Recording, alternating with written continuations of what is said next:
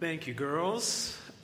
Um, they've been here since very early this morning, so they are on their way out.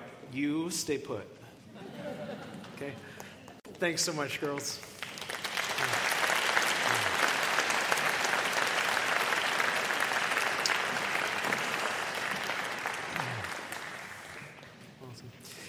Hey folks, uh, during the month of October in our worship services here, uh, we have been revisiting and remembering uh, some of the core ideas of the Reformation, the Great Reformation uh, that got underway officially five hundred years ago uh, this October.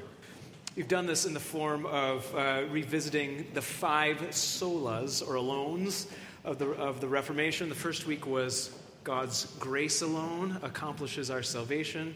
A couple weeks ago was our faith alone is how we receive that gift. Last week was how Christ alone accomplishes the work of God on our behalf, how he is our only high priest. And this week is the idea of Scripture, or the Bible alone, or in first place. Again, if you're up on the Latin, sola scriptura uh, is the old word for this. By way of introduction, I'm going to introduce three pairs of folks. Uh, number one, the Apostle Paul and his protege, Timothy. The Apostle Paul wrote almost half of the New Testament.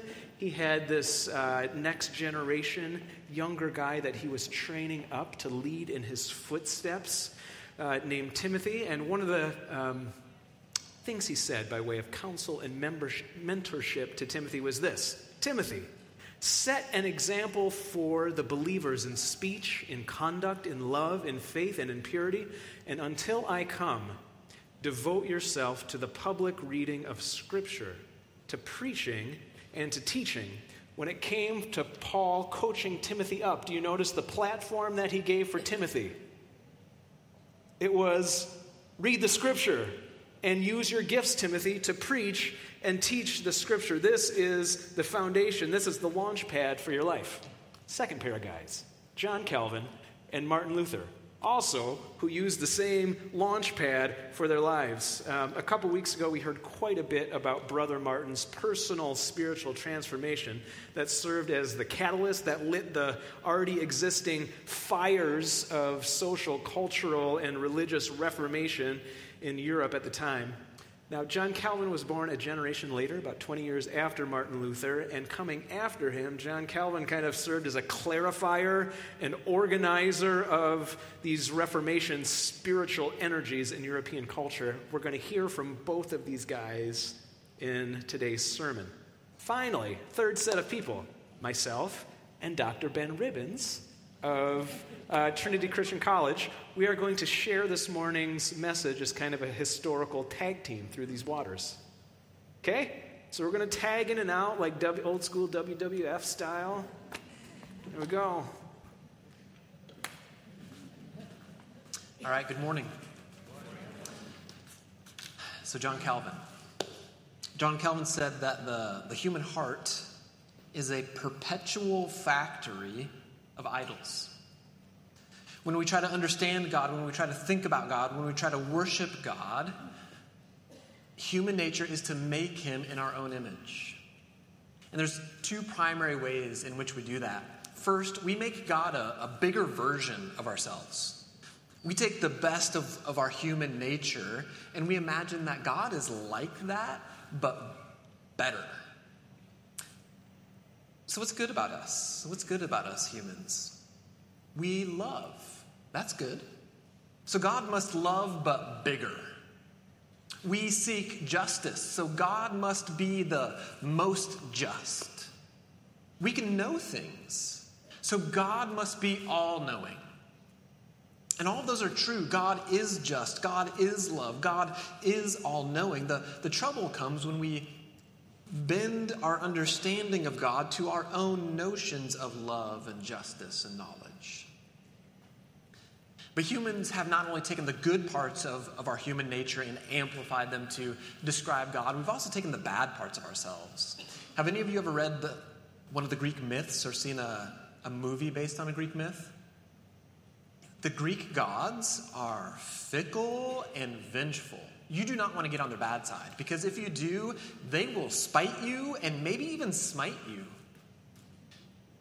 And the Greek gods, they always are sleeping around with other gods and with humans. And then there's these slighted gods who want vengeance, and the humans always get caught in the middle.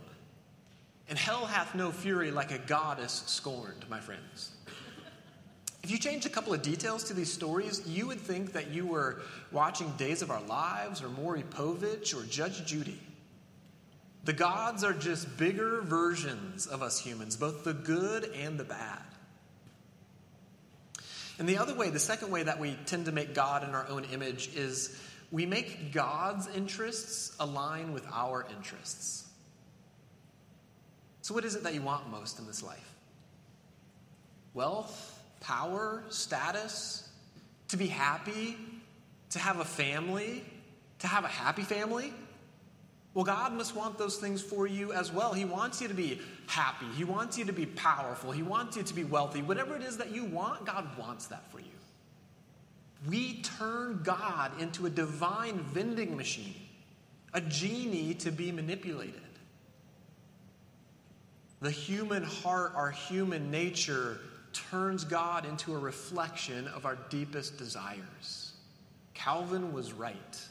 We make God in our own image. And it wasn't just Calvin who said this. He wasn't the first to say this. Paul the apostle, when he spoke to Timothy, said to his young protege, "For the time will come when people will not put up with sound doctrine. Instead, to suit their own desires, they will gather around them a, a number of teachers to say what their itching ears want to hear. They will turn their ears away from the truth and turn aside to myths."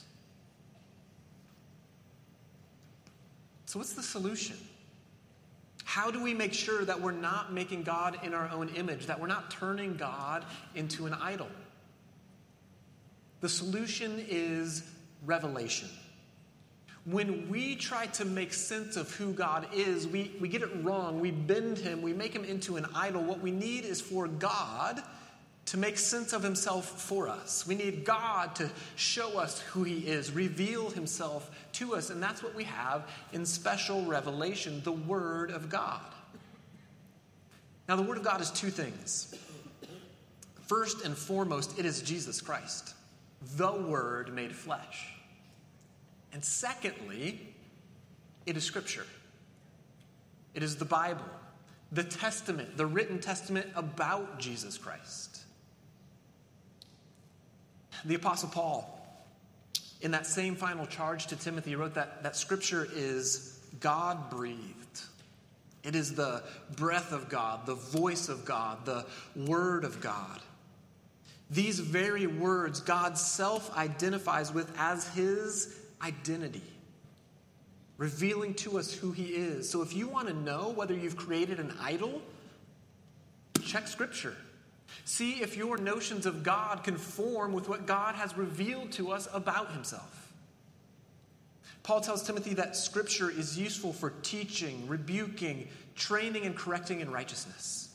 Scripture will smash our idols. It will show us who the true God is and show us righteous ways of living. This morning, Greg and I are going to be talking to you about the primacy of Scripture. Scripture has primacy, or first place, preeminence, over church tradition, communal consciousness, and personal experience. And the reason we're talking about primacy is because we're talking about the Reformation and sola scriptura, Scripture alone. And the story of Scripture alone is really the story of the primacy of Scripture over church tradition. Some of you know parts of this story. From the beginning of the church until the time of the Reformation, fifteen hundred years, traditions developed in and around Christianity. This is a natural thing that takes place. People want to worship and serve God, and so traditions develop as to how to do that. And for fifteen hundred years, traditions were piling up until we get to Martin Luther. But, but remember, Luther wasn't the first one to challenge one of the traditions in the church. There were others before him. It just so happens that when Luther does it, it becomes this flashpoint in the history of the church. Okay? And the particular tradition that Luther identified, that he wrestled with and objected to, was a tradition regarding indulgences. And indulgences formalized and institutionalized an idea that Luther very much disliked. The idea that our actions could give us merit, could be a deposit in our spiritual bank account. Indulgences took something that was good, charity and tithing, and it made it a means of attaining merit. If you pay the church some money, you get some merit. It was a bit of a quid pro quo arrangement. You buy a piece of paper, cha-ching. Merit up, sins down. And in fourteen sixty, Pope Sixtus the fourth decided that not only could you buy indulgences for yourself, get some merit for yourself, but you could also buy indulgences for people who had already died. And so people started buying indulgences for their family members who had already passed away, hoping that their family members would then get that deposit. Their merit would go up, their sins would go down. And why would you do that? Because you wanted to get them out of purgatory and into heaven. And now, friends, what we've got is tradition built on tradition built on tradition. And then along come some men who realize they can make some money off of this by fleecing poor people out of their hard-earned coin.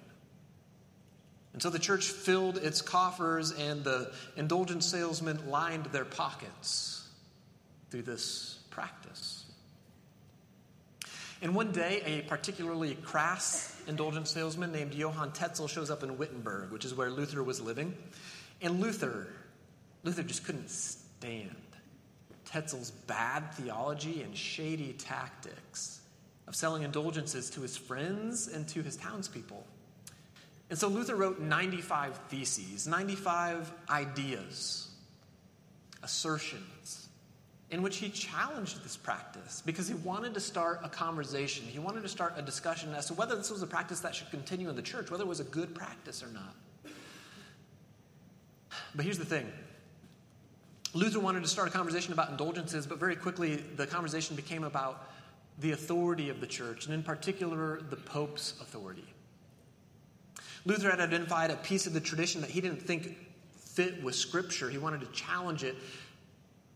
But as many of you know, whenever you start pushing on a tradition, whenever you start pushing on a tradition, no matter what institution or field we're talking about, people often don't hear the critique of the tradition. What they hear is an assault on the institution. It's a threat. And so very quickly the conversation moves from indulgences to the authority of the church and the authority of the Pope to institute indulgences. And I'll save you some details, but after a series of arguments and debates and papal statements, Luther goes on trial. And because the church and the state at this point are united, it's not just a trial, a discussion to see whether Luther was theologically correct. It was, it was a trial to determine whether Luther was a criminal. And if he was found guilty, he would become an outlaw. And once he was outside of the law and its protections, he would almost certainly be put to death. So Luther's life was on the line. And he goes to this trial and he enters, and what he finds is a, a table piled high with everything he had ever written. And he's asked, Luther, will you recant? Will you reject everything you ever wrote? And Luther, with his life on the line, says, can I think about it? Can I sleep on it? So they give him the night. And he thinks and he prays and he wrestles and he struggles. And the next day he comes back and he tries to nuance his argument and explain what he was writing about. But the tribunal doesn't want to hear it. They think he's dodging the question. It's a pretty simple question, Luther. Do you or do you not recant the things that you wrote? Yes or no? And backed into a corner, Luther speaks some of the most famous words of the Reformation. He says, unless I am convinced by the testimony of the Scriptures or by clear reason, for I do not trust either in the Pope or in councils alone, since it is well known that they have often erred and contradicted themselves, I am bound by the Scriptures I have quoted, And my conscience is captive to the word of God. I cannot and will not recant anything, since it is neither safe nor wise to go against conscience. And that was it. Luther was done defending himself. It took the tribunal twenty-five days to finally determine that, yes, Luther, in fact, was an outlaw. And with that decision, an unmendable divide was created. Luther had affirmed the primacy of Scripture over church tradition. So from that point forward, the Reformation, one of its rallying cries was sola scriptura. Only Scripture can bind the consciences of men and women. Oh, and by the way, the Catholic Church eventually agrees with Luther, and they do ban the selling of indulgences.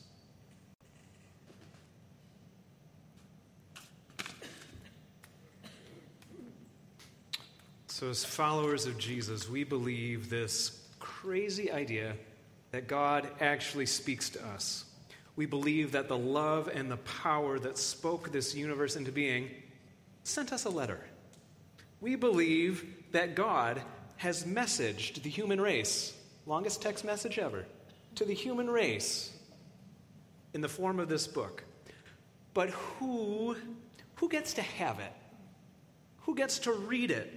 Is there a special group of people that should get to interpret it or apply it or authoritatively tell the rest of us what's what, what's right, what's accurate? How is that going to work out? The good news is that God is indeed speaking to us. The bad news is that our idolatrous ears are awfully hard of hearing.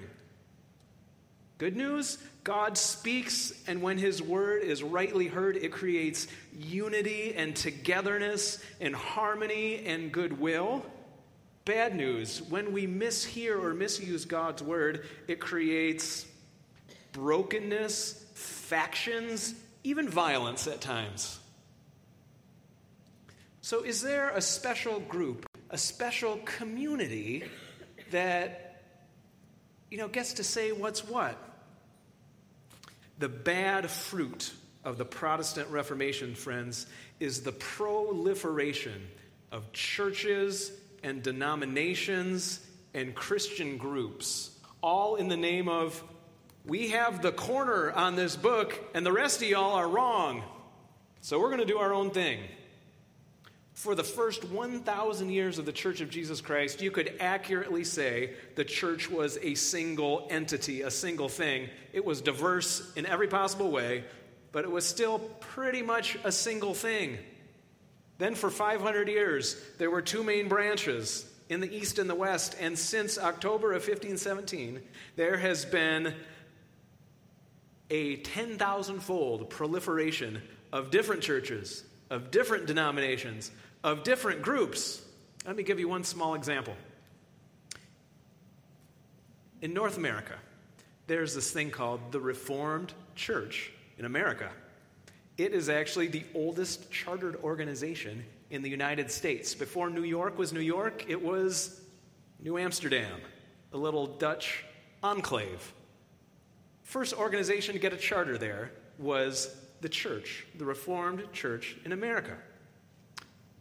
Fast forward a couple hundred years, a later uh, generation of Dutch immigrants in the mid eighteen hundreds came to the United States from Europe thinking, when we touch North American soil, we, these later European immigrants, will find our earlier Dutch brothers and sisters in North America, and we will be one happy and harmonious church with them. Of course. These later Dutch immigrants found the Reformed Church of America, and after a not very long period of time, just a decade, a little longer, they realized we cannot go to the same church as these people. Looking back now, more than a, I say this with due humility as a pastor in the Christian Reformed Church in North America, okay? Looking back, not quite two hundred years later, I think it's fair to say that the reason for that, the energy for that, had very little to do with love for God or the Scriptures or a commitment to truth. It had a lot to do with culture and language and personal preferences. I mean, no matter what country somebody immigrates to North America from, the challenge of the first generation is to assimilate. Right? It's not like you step into America and leave all your old ways behind, that you start speaking English spontaneously. Right? This later group of Dutch immigrants found a Dutch Reformed church that was fully American because it had been here for more than two hundred years. And they're like, we can't do that. Now take that story and multiply times one hundred or one thousand or ten thousand. And this is why we have a church, a Christian organization, a group in the Protestant world of every shape, form. It is not because we love Scripture so much. In our world today, um, we find ourselves part of many smaller groups. I can call them little communities or subcultures, right? And the particular challenge, whether we're talking about a Christian denomination or one of our little small subcultures, is to say, does this book have first place over the core commitments, over the big ideas, over the behaviors that we repeat together? And as believers, this is part of our challenge, to be part of all of our little subcultures, all of our side groups, holding this nearest and dearest to our heart. Like, we've gotten it wrong. If I could rewind, there shouldn't be a Christian Reformed church in North America. Like, I'm part of the institution, but like that that's a humbling thought in retrospect. So if you've ever been part of a group that maybe said something or whispered or implied that one gender was superior to the other, that ought to be an idea that as a believer you should hold against this book. Because that is not a biblical idea. If you've ever been part of a group where it's been said or thought or whispered that somebody's life matters more because they're from a particular place or are a particular color, or that somebody's life matters less because they are a particular color, you need to hold that idea or statement up against this book, and you will find that in Christ there is no east or west or male or female or Jew or Gentile or Greek or barbarian. Like, if you're in the church, like, we're in. That kind of thinking doesn't mesh. If you've ever been around a group that looked at single people as someone just waiting to be married, you know, like a little sympathy for, like, that is not a biblical idea. Did you ever notice that Jesus, the Son of God, was single? The Apostle Paul was single, as far as we know, his entire life. Like, the two uh, most shining examples of what it looks like to follow God are single people. Conversely, if you're part of a group or community today that disses marriage, like, ah, it's old-fashioned, it's, it's stupid, why do you want to get... T-? Like, hold that thinking up against the Bible, and you'll find that marriage is held in quite high esteem and is good for the betterment of human society and your spiritual development, as it turns out. If you've ever been part of a group that said one particular country or nationality is better than another, or that, this is getting a little dodgy here, that a flag is holy and sacred, you might want to hold that idea against the thing that we hold up as truly holy and sacred.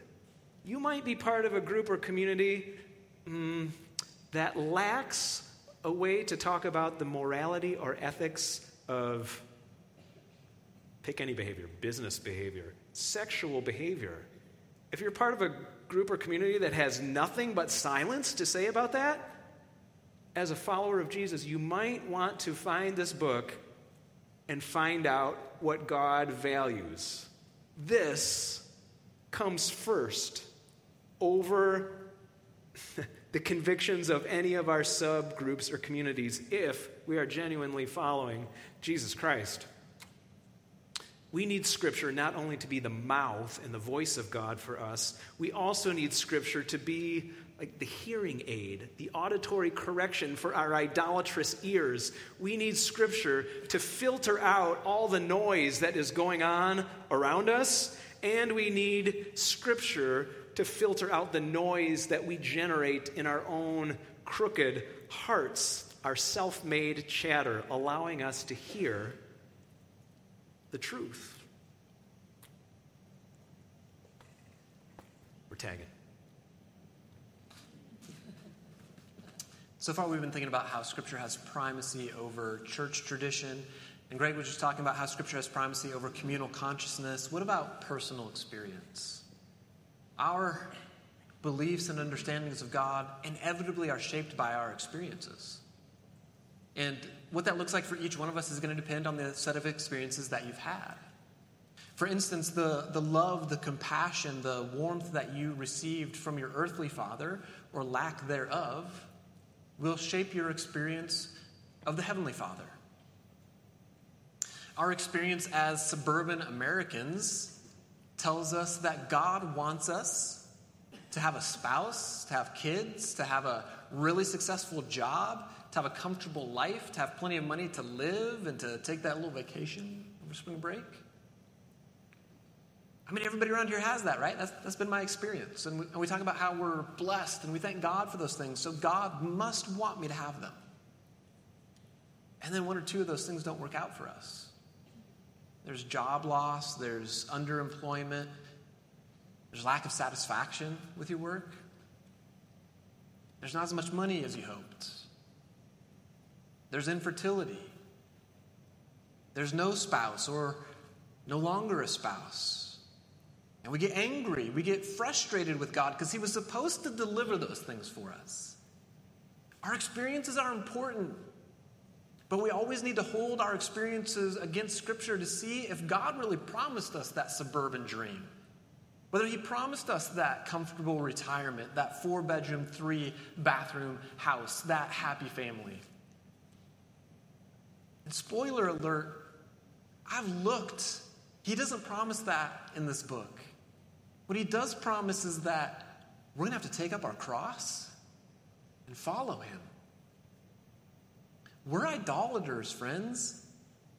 I am, you are, we all are. We have these idols on our hearts, and what we need, the good news this morning, is that we need and we have Scripture. That's what Sola Scriptura is really about. It's about the primacy, the preeminence of Scripture over the idols of my own heart.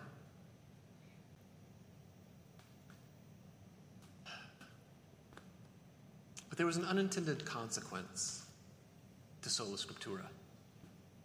Once Luther untethered Scripture from the tradition, very quickly there was this question: are all interpretations of Scripture equally valid?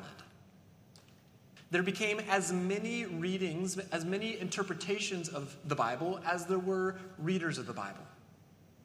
Scholars today suggest that Sola Scriptura leads to interpretive anarchy. There is no unity, there is no order, there is only divisions and chaos as every single person reads the Bible however they want.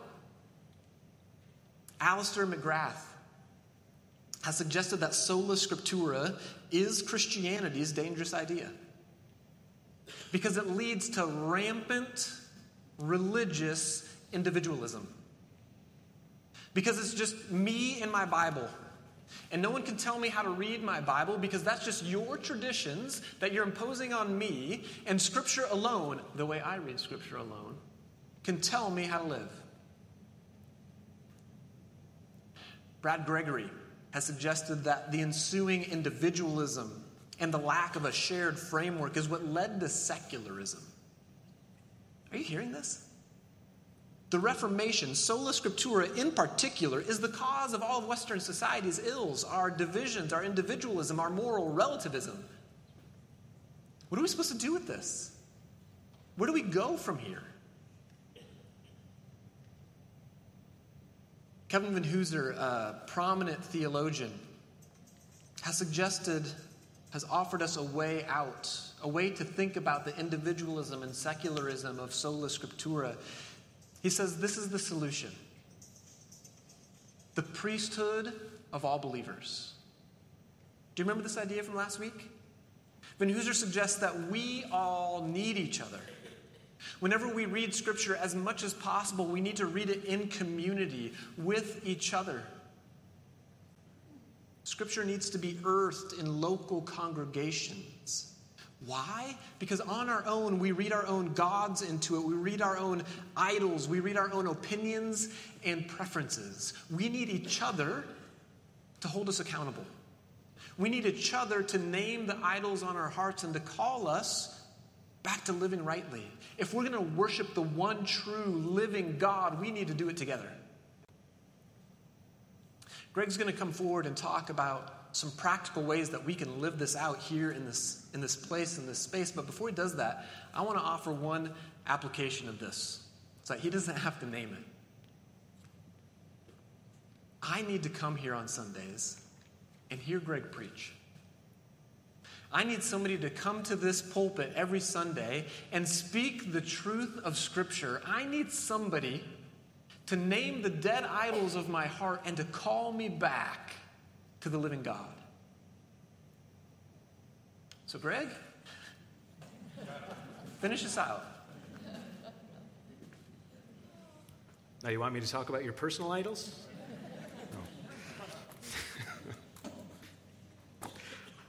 Friends, indeed, in Christ, we are a priesthood of all believers. What do priests do?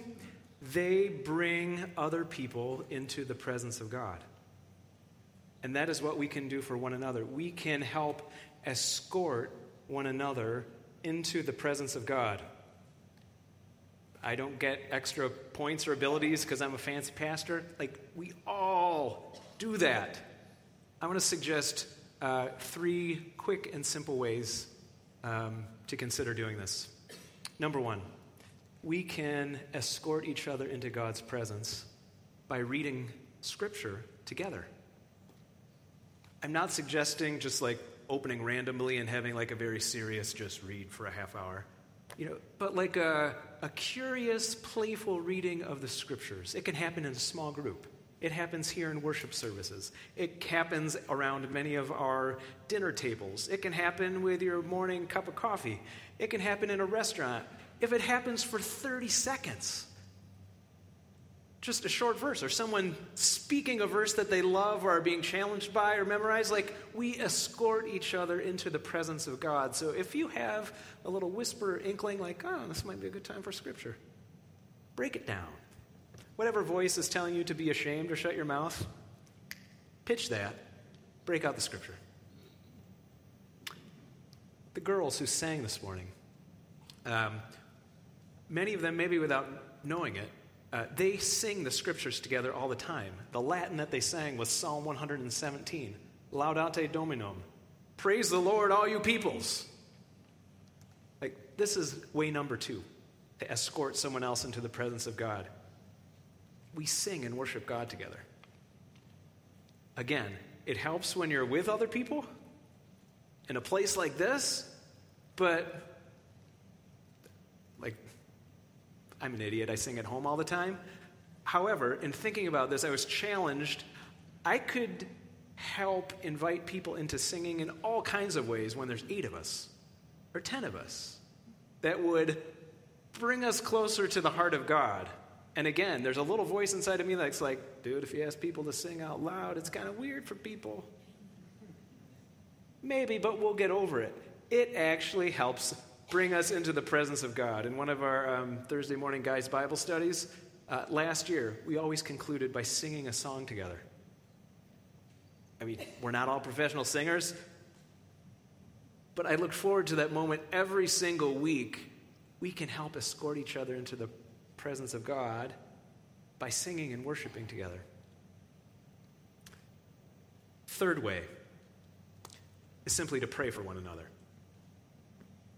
Uh, somebody asked me in the last year, Greg, if you could impart some spiritual gift to the congregation here, what would that spiritual gift be? And without even thinking twice, what I blurted out was, I wish everybody could know the book of Psalms backwards and forwards, like me- have all the Psalms memorized.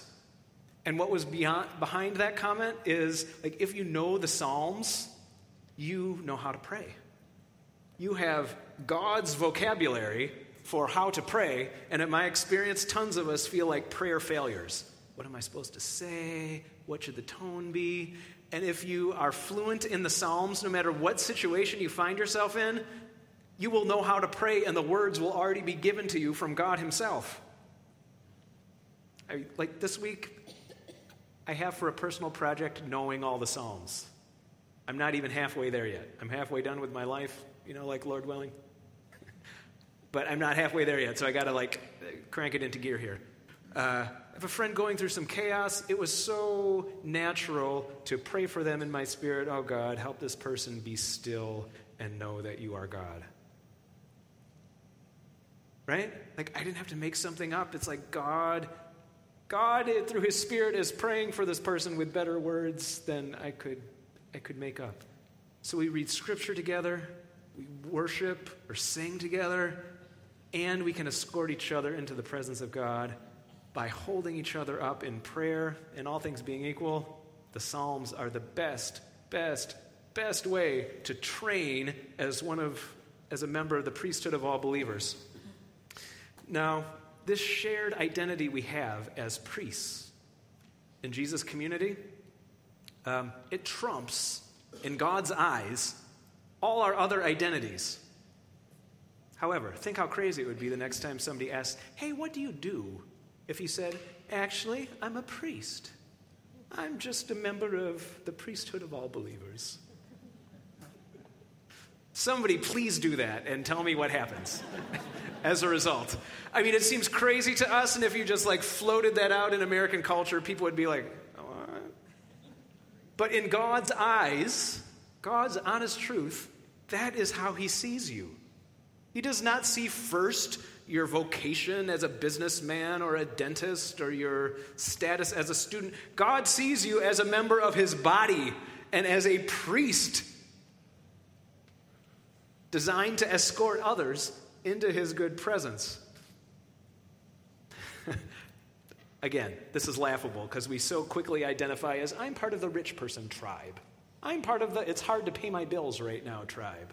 I'm part of the male tribe. I'm part of the female tribe. I'm part of the Dutch tribe. I'm part of the Irish tribe or the Puerto Rican tribe. I'm part of the old person tribe. I'm part of the young person tribe. All of that may be true or say something about you, but the priesthood of all believers is more fundamental, and the supernatural, miraculous thing that the priesthood of all believers does is it takes any part of any of those other identities and brings the best of it to the surface to share. For example, the church should take the wisdom of the old and the passion of the young and put them together with togetherness under the banner of what's best. Take any other division, it should come together under the banner of what's best and do something miraculous. At the very beginning of this message, I mentioned three different sets of folks. One final set, the Apostle Peter and Jesus Christ himself. After hanging out with Jesus for three years and failing and being forgiven and then being commissioned to serve with the rest of his days, Peter said this about how he identified himself and the group of early Christians. Like, he got it. He finally got the message.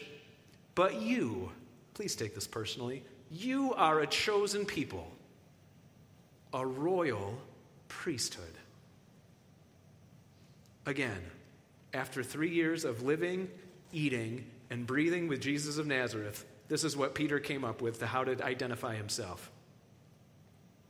You've been chosen by God, and you are a royal priesthood. Friends, this is who we are, a priesthood of all believers constituted by Christ and animated, energized by the voice of God in the Scriptures. Amen. Will you pray with me? Oh, Lord God, we define ourselves in so many ways.